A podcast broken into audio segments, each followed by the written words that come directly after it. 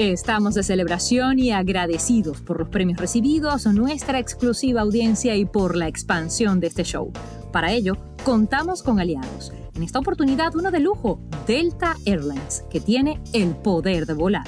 Ahora es tu turno para vivir un momento poderoso en Estados Unidos. Solo debes escribir en paulalamas.net cuál te gustaría que fuese el destino y por qué sería especial, para ganarte un par de boletos por cortesía de Delta que conecta a las personas con maravillosos destinos. Restricciones aplican.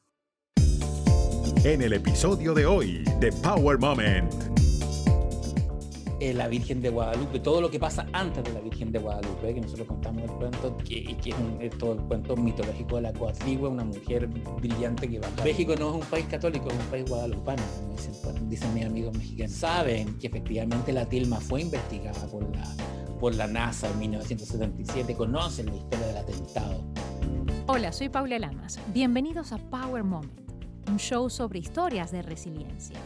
En el episodio de hoy no tenemos un invitado, sino a dos.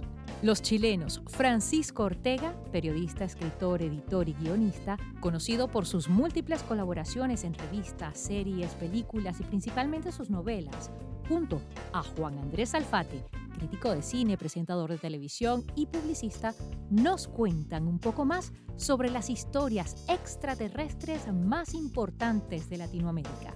Este dúo dinámico de narradores realizaron una extraordinaria recopilación de los mitos que incluye a la Virgen de Guadalupe, refieren el caso de las líneas de Nazca en Perú o el gigante de Atacama en el norte de Chile, por mencionar algunos. Todo bajo su nuevo libro, Alienígenas Americanos, que documentan con fuentes de información y demuestran personas promedio desconocemos las historias detalladas de este tipo de fenómenos en nuestra región. Ellos nos revelan los retos que debieron enfrentar. Y esta es una invitación para los aficionados al fenómeno ovni y para los incrédulos a que exploren un poco más sobre estos relatos curiosos en este episodio. Bienvenido Francisco Ortega y bienvenido Juan Salfate. Muchísimas gracias. Usualmente los periodistas contamos historias, somos quienes le mostramos a los demás lo que está ocurriendo con determinada persona, suceso, país, en fin. En este caso, ustedes se han convertido en, esa, en ese narrador de varias historias, pero ¿por qué se unieron a desarrollar un libro específicamente de alienígenas en esta oportunidad? Yo creo que hay varias, hay varias razones. ¿ah? Una es que es historias de personas pero a, las personas a las que les suceden eventos extraordinarios. Y lo otro es em, que sentíamos que el tema estaba de vuelta en la agenda muy fuerte. Y de hecho, yo creo que dimos en el clavo porque este año ha sido muy, muy, muy fuerte en, esta temática. Y, sentíamos que libros de este tipo, libros que contaran casos e historias, que hay muchos, pero la mayoría se centran en casos en Estados Unidos, en, la ex Unión Soviética, actual Rusia, en China y en, Europa. Y faltaba un libro que básicamente trajera este fenómeno y contara este fenómeno desde una perspectiva que comienza en el norte, pero en, el límite de México con Estados Unidos y llega hasta el Cabo de Hornos, incluso la Antártica. Creo que ese fue el, el gran aliciente. Pero a ver, algo tuvo que haber detonado esto. ¿Qué fue? ¿Una noche de ah. copas, una noche loca? ¿Esto fue una historia que vieron en la prensa? ¿Qué detonó esto? Mira, así como hubo toda una generación de cineastas como George Lucas o Steven Spielberg, que lo que hicieron fue simplemente devolver las delicias del cine de juventud llevadas a un cine contemporáneo con mayor presupuesto y mejores efectos especiales. Este, junto a Francisco, es nuestro homenaje a las historias como tú bien decías, Paula, en esta especie de efecto fogata, donde hoy día nos comunicamos preferentemente viendo una pantalla, ¿cierto? Mirando en forma unidireccional, a esto que se hacía de manera más tribal, donde cada uno, como en una salida de camping, a contar estos relatos extraordinarios. Entonces, es recuperar eso junto con hacer un homenaje, las historias que nos nutrieron a nosotros cuando éramos chicos y nos empezó a interesar este tema es bien interesante y que lo hemos escuchado desde que el mundo existe, yo creo. Algunos dicen que son mitos, otros dicen que son leyendas, pero hay otros también que dicen Eso es cierto, no podemos ser egoístas y pensar que estamos solos en, este universo, ¿no? Justamente por esa vía, ¿a qué conclusión llegaron después de tanta, de tanta investigación? Porque como periodistas hay que hacer mucha investigación, pero estoy segura que no deben tener la respuesta a todo. ¿Llegaron a alguna conclusión de por qué suceden en momentos claves de la historia y con personajes relevantes de repente de gobierno como el mismo Fidel Castro? Mira, llegamos a varias conclusiones. Una, que este, este fenómeno es real. No sabemos si es, si es un fenómeno extraterrestre, ultradimensional, mm. meta, eh, metaversal, hoy día un tema que está muy de moda, pero efectivamente hay, hay algo extraño, hay algo misterioso que ocurre en los cielos del mundo que puede ser una manifestación espiritual, que puede ser un fenómeno natural que quizás desconocemos, que pueden ser pruebas, pruebas de, de, aviones secretos. Mm. Pero por alguna razón, este fenómeno ha estado presente, y ahí descartamos de, golpe lo de los aviones secretos, em, desde hace mucho tiempo. Desde, desde la época prehispánica, en el caso de nuestro continente, hasta durante la conquista, y eh, en los tiempos modernos. Ahora, ¿por qué está presente eh, en, eventos políticos? Porque es un evento cultural. Si tú te fijas, todas las apariciones de ovnis o de, objetos volantes no identificados previos a 1947 se identifican como ángeles, como demonios, como dioses. Cuando empieza la revolución industrial en el mundo, en el siglo XIX, estos mismos fenómenos comienzan a ser eh, vistos, no, lo que vimos fue un barco volador, un buque envuelto en nubes, porque era lo, el referente que había. Comienza la época moderna de los ovnis en 1947 y el referente es el espacio, el, lo, atómico, lo moderno. Entonces, al ser un, un evento cultural, los poderes, las naciones, los gobiernos también los usan. Es un fenómeno que ha sido muy útil para distraer políticamente. Nosotros tenemos el caso de Chile. En, el, caso de Chile, quizás uno, de los eventos más emblemáticos de la historia ufológica de Chile es el caso del Cabo Valdés, que ocurre en 1977 en el norte y que involucra militares. Y que todos los expedientes para informar sobre el caso vienen con la firma de Augusto Pinochet.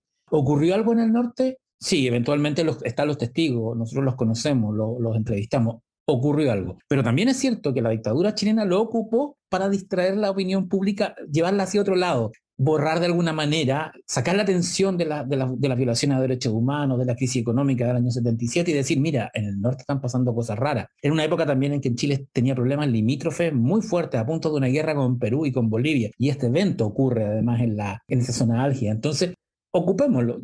Imagino a las autoridades de la época, mira, acá ocurrió algo misterioso, algo que le puede interesar al resto y nos puede servir para eh, llevar la atención por otro lado. Y no es algo nuevo, los rusos lo ocuparon en el incidente Voronezh, el año 90, 90 que, tiene, que, coincide con la caída de la Unión Soviética, el mismo incidente Roswell en Estados Unidos, que coincide con el fin de la Segunda Guerra Mundial, los primeros mm. experimentos atómicos, porque es útil, porque en el fondo te, te, lleva, te, cambia el, el, el punto de vista de la actualidad hacia lo misterioso y te dice, ah, mira, hay algo que va más allá y que puede ser más importante, ¿no?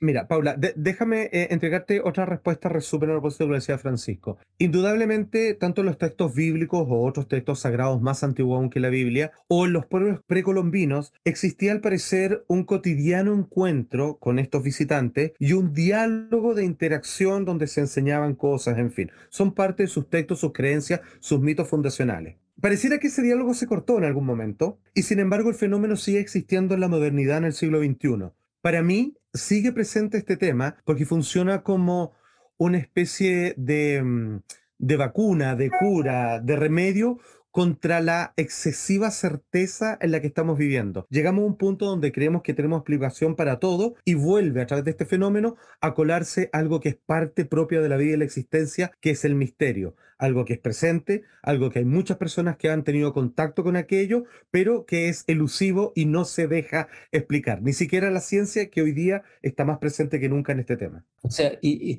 fíjate que, el, que volviendo a tu pregunta, hace consonancia con algo que acabo de leer hace dos horas en el, Newsweek, que el Departamento de Defensa de los Estados Unidos y la USAF, la, Fuerza Aérea de los Estados Unidos, le dio luz verde a la creación de un departamento no solo para la investigación de estos fenómenos aéreos, sino para la defensa contra estos aparatos, estos fenómenos aéreos. Entonces, o los gringos saben algo que nosotros no sabemos, que es muy posible, o lo están ocupando de excusa para poder financiar armas. Otra cosa.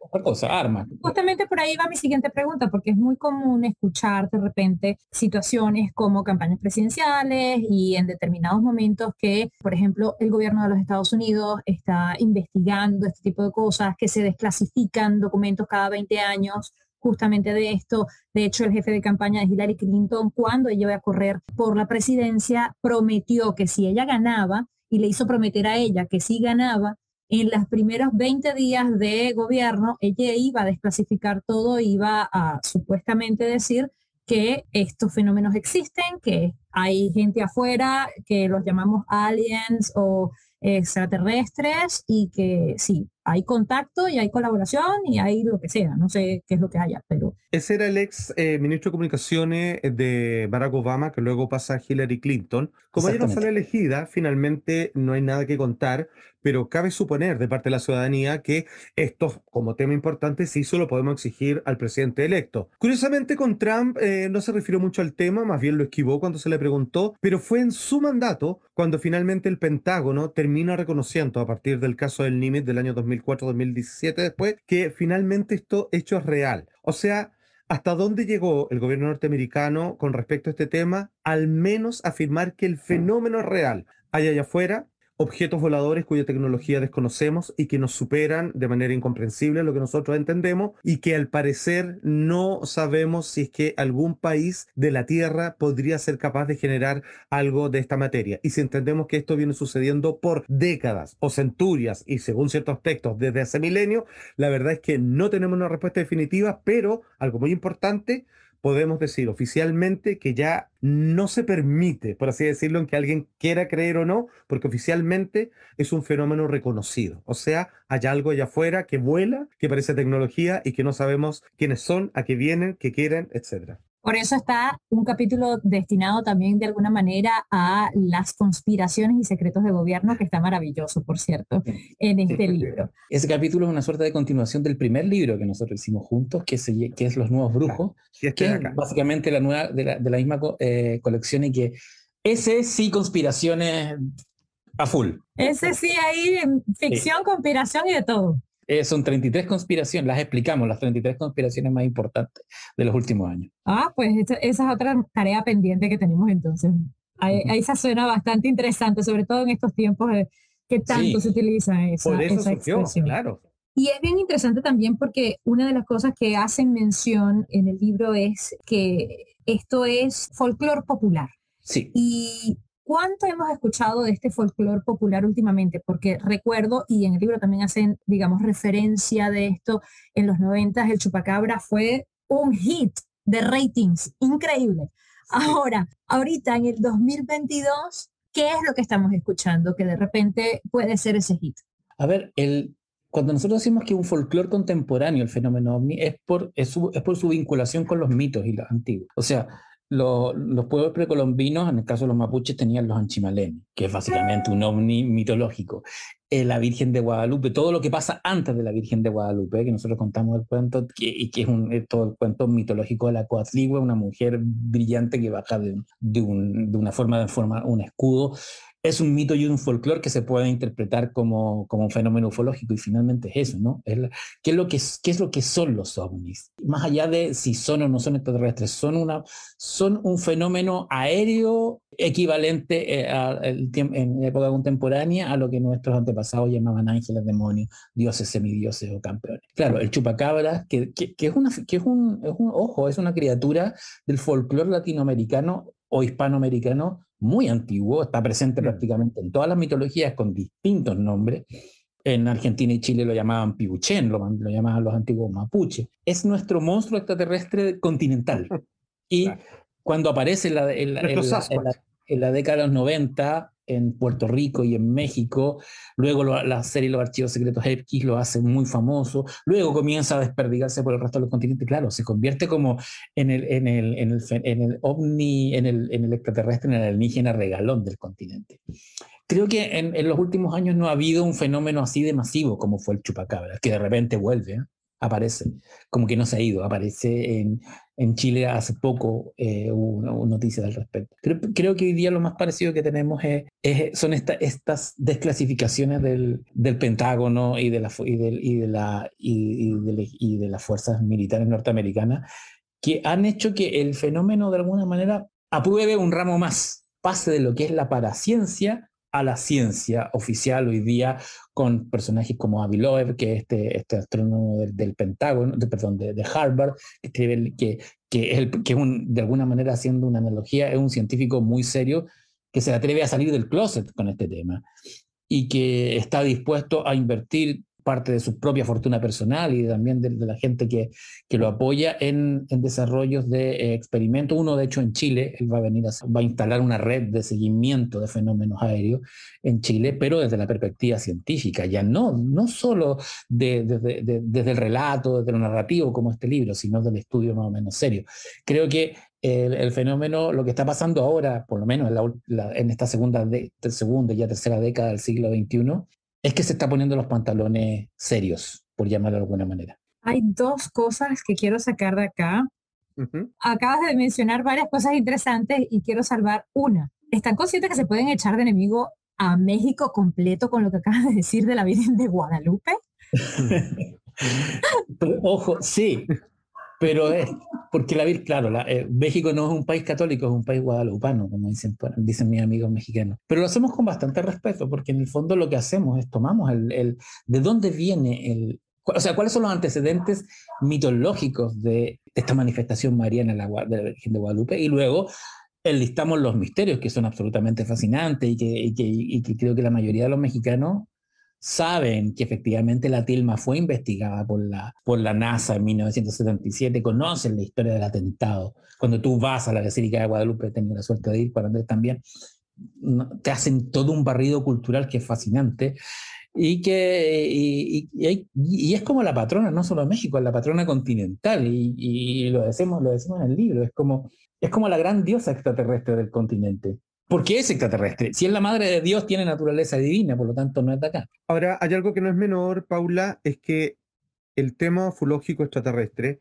cada persona, cada grupo distinto de individuos ubica este tema en algo que les acomoda, por conveniencia o por creencia. Por ejemplo, los militares piensan que quizás pueden agarrar más fondos monetarios si consideran que son enemigos, digamos. Claro, porque no, no saludan, no se presentan e invaden espacio aéreo. Pero hay una gran cantidad de personas que han hecho de este fenómeno un reemplazo de la religión se ven en, en, este fenómeno como una especie de los nuevos guías espirituales, los nuevos ángeles, criaturas más evolucionadas que algunos dicen, esto es imposible de saberlo y, muy raramente posible de confirmar, que nos cuidan, nos protegen y están pendientes de nosotros para en algún momento eh, entablar algún diálogo abierto cuando, dicen por ahí lo esotérico, estemos nosotros en una vibración más alta y obviamente acorde a su propio marco de creencia y nivel nivel espiritual. Entonces, el fenómeno guadalupano y el fenómeno espiritual que une al ufológico, hoy en día pareciera que de todas las facciones,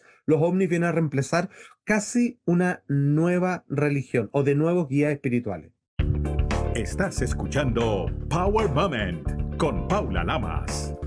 Antes de continuar, un súper consejo. Probióticos, que son bacterias buenas para el organismo, básicamente acidófilos y basófilos, que están en el colon, son las encargadas de producir el 90% de la serotonina, que es un neurotransmisor que se utiliza en el cerebro para relajarte. Yo considero que todas las personas adultas deberían de usar fibra no soluble diariamente. ¿Por qué? Porque les va a ayudar a prevenir enfermedades crónicas a futuro. Si quieres conocer una vía holística para tu bienestar, ingresa a la página giancarlofalco.com.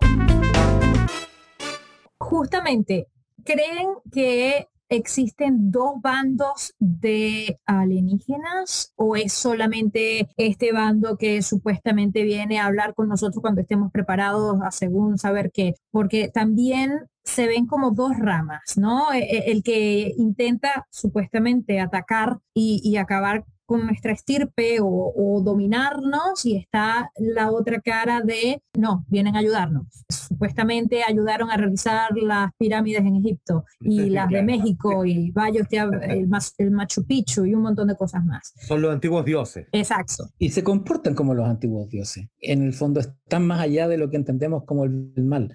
Están los que, los que, los que podrían ser aliados o, o que nos ayudan, están los que tienen comportamiento más bien hostil y están también los que no les importa nada, que solamente son observadores y hacen, buscan agua. O eh, experimentan con nosotros. O experimentan, están como, yo creo que, claro, es tentador reducirlos a la ética humana, ¿no? Del bien y el mal, de, de que buenos o malos. Pero si existen, yo creo que hay que empezar a, a mirarlos desde, a ponernos en el, es raro como empatizar alienígenamente, tratar de ver cómo ven ellos la realidad. Sí. Ahora, hay un hecho indementible. No quieren hablar con todos al mismo tiempo. No. Solo con algunos. ¿Y por qué? No queda muy claro. Sabemos el impacto que le hace a cada persona, pero si es que algunos de ellos difunden o irradian esa experiencia a los demás, tampoco podríamos decir que tienen un alcance globalista del fenómeno. Entonces parece ser que se cuidan es como, ok, vamos a interactuar, pero de una forma muy medida. De poquito. Entonces, de poquito, pero parece entender de que cuando nosotros pretendemos entender el fenómeno, va a depender de ellos cuando esto suceda. Porque si hubiesen querido, ya lo hubieran hecho, y al parecer, según algunas civilizaciones más antiguas, antes lo hacían bastante seguido, y en algún momento dijeron, de aquí para adelante mejor que no. Y Como que esta gente no aprende, deje así, no se parece que, esta, raza, esta raza no, no capta. Ahora bien, eh, hay una cosa que me llama mucho la atención. Ustedes se enfocaron básicamente en, en lo latino, ¿no? En, en, estos fenómenos que ocurren en el continente eh, latinoamericano. Pero hay un fenómeno que es muy popular también y, y quisiera compararlo de alguna forma, si se puede comparar, ¿qué les parece a ustedes? Lo que es pie grande, porque aquí donde yo vivo, en Seattle, en el estado de Washington, se dice que eh, nació la leyenda de pie grande entre, entre Washington y Oregon. Y, y, llama mucho la atención, primero, cómo le sacan plata a esto. Y segundo, por supuesto, si es que realmente era un alien, si es que realmente era un hombre eh, medio mitad hombre, mitad animal, o mm. simplemente era alguien que venía de fuera y no fue comprendido y pues se, dibujó, se desdibujó la imagen, ¿no? Fíjate que en la figura del, del, gigante lanudo, que el hombre salvaje lanudo, una suerte de simio o humanoide de gran estatura que habita en los bosques, es como el dragón, está presente en todas partes. O sea, eh, eh, eh, ustedes en, la costa oeste tienen al Sasquatch o al Pie Grande. En los canadienses, Canadá tiene la, su propia versión, ¿no? Mm. hacia, hacia, hacia, las montañas de la costa este de Estados Unidos también hay un Pie Grande. En, en Chile tenemos al, al, Carcancho en la zona central. en, en, el Himalaya tienen al Yeti, ¿no? Mm. el, en Pasajaun en, en, los Pirineos. Mm en los Pirineos españoles. Entonces, creo que el, esta presencia entra en lo que llamamos más, más que alienígenas críptidos, criaturas eh, desconocidas para la zoología contemporánea. Que sí puede ser un hombre salvaje, que sí puede ser un tipo de simio desconocido, que sí incluso puede ser un, puede, puede tener una naturaleza alienígena, pero es una construcción folclórica, rayita cultural absolutamente universal. El hombre salvaje está, es quizás una, un residuo cultural de, nuestros antepasados hacia Neandertals o, qué sé yo, o, Homo erectus, supervivientes que los veían en, en, las montañas y se nos quedó en el ADN, porque es, una, porque es un mito vivo y es súper vivo.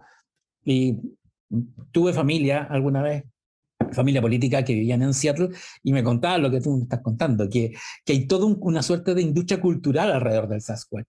Mm. Y, y, se toma como algo real. Sí, en este libro nosotros mencionamos con respecto al tema del chupacabra u otro, donde hay una interacción con efectivamente lo que parecen ser seres extraterrestres de alta tecnología, en fin, y donde interactúan con esta criatura y como que le hacen una demostración de que ellos son dueños y que tienen dominio sobre este ser.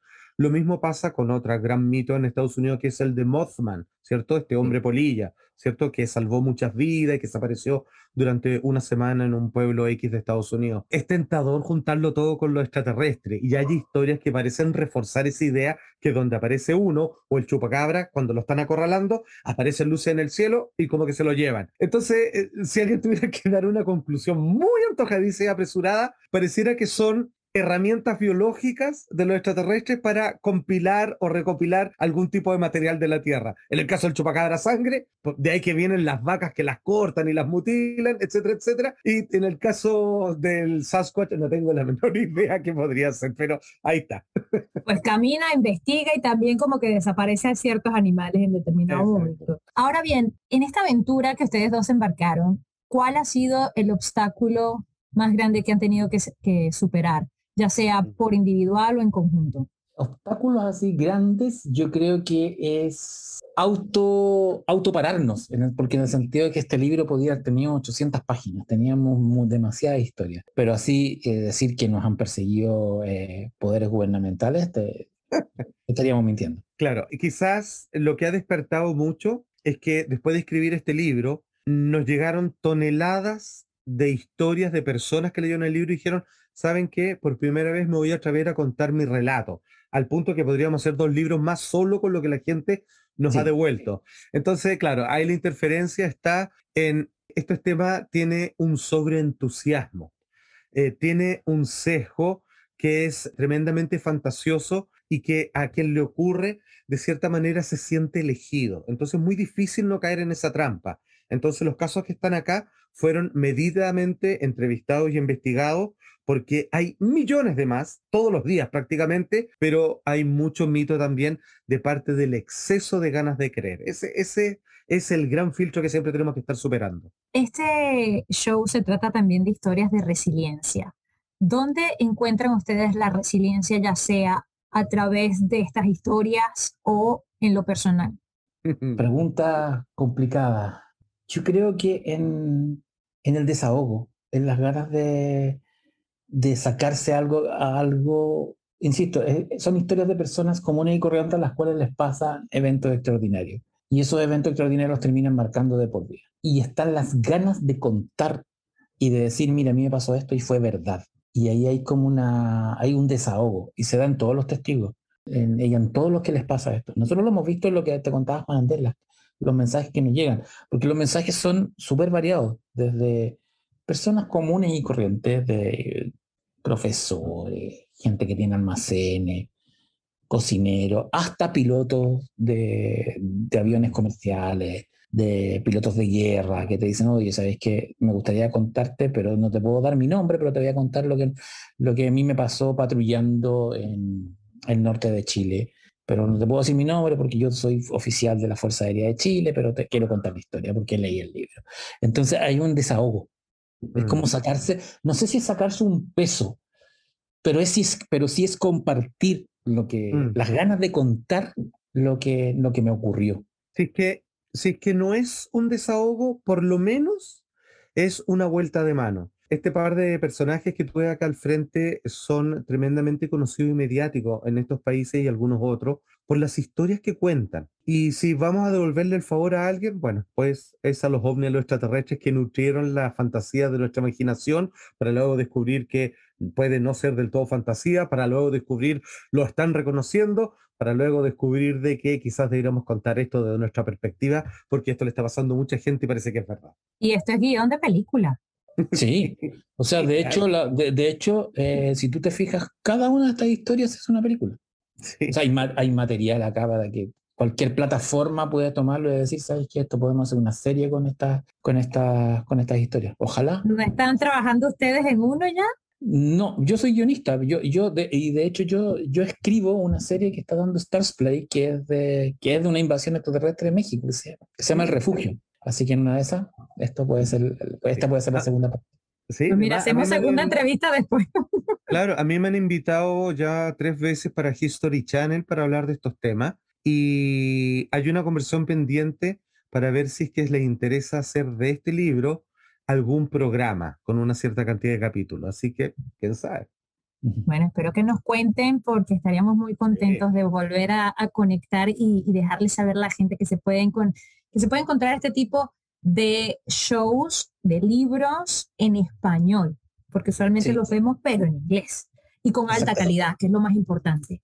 Con una calidad en español que es tan buena como la de inglés o mejor incluso. Muchas gracias. Muchas gracias. Cuéntenme cuál sería el consejo poderoso que ustedes le pueden dar a alguien si tienen un encuentro de cualquier tipo, porque hay diferentes niveles, con una alienígena. Que nos cuente la historia.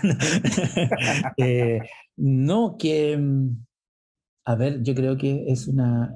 Yo nunca he visto algo, ah, nunca he tenido un, encuentro de ningún tipo, ningún cercano de este tipo. Creo que debe ser una mezcla de sensaciones entre emociones y miedo y sentimientos religiosos y espirituales que se te juntan todos. La mayoría de las personas que, han tenido encuentros cercanos, digamos, no ver una luz en la noche, sino ver, tener una nave encima, tripulante, cambian para siempre. Por lo tanto, es un, es un, es una, es un antes y un después. Y claro, tiene, está el miedo al ridículo, está el miedo de que te tachen de loco, pero quizás lo más importante que, que uno se le puede decir es algo que, que sale en, en, de la película de Spielberg, en Encuentros cercanos del tercer tipo, cuando dicen, nosotros, ustedes no están solos, hay más gente a la que le está pasando esto. Y yo creo que eso, es, eso es muy importante. Lo único que yo le diría, muy, muy similar a lo de Francisco en la última parte, es que si a alguien le ocurre esto, potente, eh, que es, te cambia el paradigma, es muy marcador en tu vida, sobre este suceso externo, es que fíjate bien qué ocurrió contigo dentro. Finalmente, qué pasó contigo, qué cambios, qué switch se generó ahí. Porque finalmente la experiencia de afuera va a ser solo tuya, pero lo que te va a acompañar, que puede ser muy positivo, así como está dictado estadísticamente frente a estos encuentros, es aquellos que integran esta experiencia y logran de alguna manera hacer una apertura o un proceso de transformación personal. Por último, ¿Cuál creen ustedes que ha sido el momento poderoso que los ha llevado a donde está? Yo creo que es básicamente, eh, estamos pasando por una época bien cínica y bien eh, a nivel mundial, sobre todo en Occidente, donde eh, nos estamos cuestionando a nosotros mismos, nuestras creencias, nuestros valores, nuestras la forma de la política. Hay una, hay una pérdida de fe, pérdida de, algo más. y, yo creo que este libro cuajó también porque de alguna manera lo que, lo que recopila son historias y desde lo narrativo cuenta que hay algo más, algo que no tiene explicación, algo misterioso, algo en el cual de repente te puedes, en, estas páginas te puedes refugiar un rato del cinismo de, del presente. La tecnología nos permite estar presente contigo, que estás a miles de kilómetros de distancia de nosotros, pero sin embargo esta forma única, dictaduramente de comunicación que existe hoy en día, nos ha robado muchas cosas. La magia, el poder mitológico, lo fundacional sobre mi marco de creencias que no necesito verlo todo para creer en ciertas cosas que sí siento, que intuyo el poder de esa intuición. Entonces yo creo que el ingreso del misterio nos vuelve a rehumanizar en vez de tecnologizar tanto y convertirnos más en robots que en humanos. Este misterio, este signo de interrogación, en donde no todo está contestado y humildemente seguimos avanzando así por la vida, nos hace muy bien, nos sana como personas, creo yo. De verdad que muchísimas gracias a los dos por eh, este tiempo, pero sobre todo por compartir este trabajo tan maravilloso con todos nosotros y en español. Gracias por la honestidad, por el profesionalismo y por la buena vibra. Muchas gracias, por la entrevista. Y como siempre, hagan bien sin mirar a quién. Estamos de celebración y agradecidos por los premios recibidos, nuestra exclusiva audiencia y por la expansión de este show. Para ello, contamos con aliados. En esta oportunidad, uno de lujo, Delta Airlines, que tiene el poder de volar. Ahora es tu turno para vivir un momento poderoso en Estados Unidos. Solo debes escribir en paulalamas.net cuál te gustaría que fuese el destino y por qué sería especial para ganarte un par de boletos por cortesía de Delta que conecta a las personas con maravillosos destinos. Restricciones aplican. Power Moment no se hace responsable por los comentarios emitidos por los invitados. Recuerda seguir a Power Moment en las redes sociales, arroba Power Lamas, en Twitter e Instagram, y en Facebook, Power Moment with Paula Lamas. Esta es una producción de GGSI.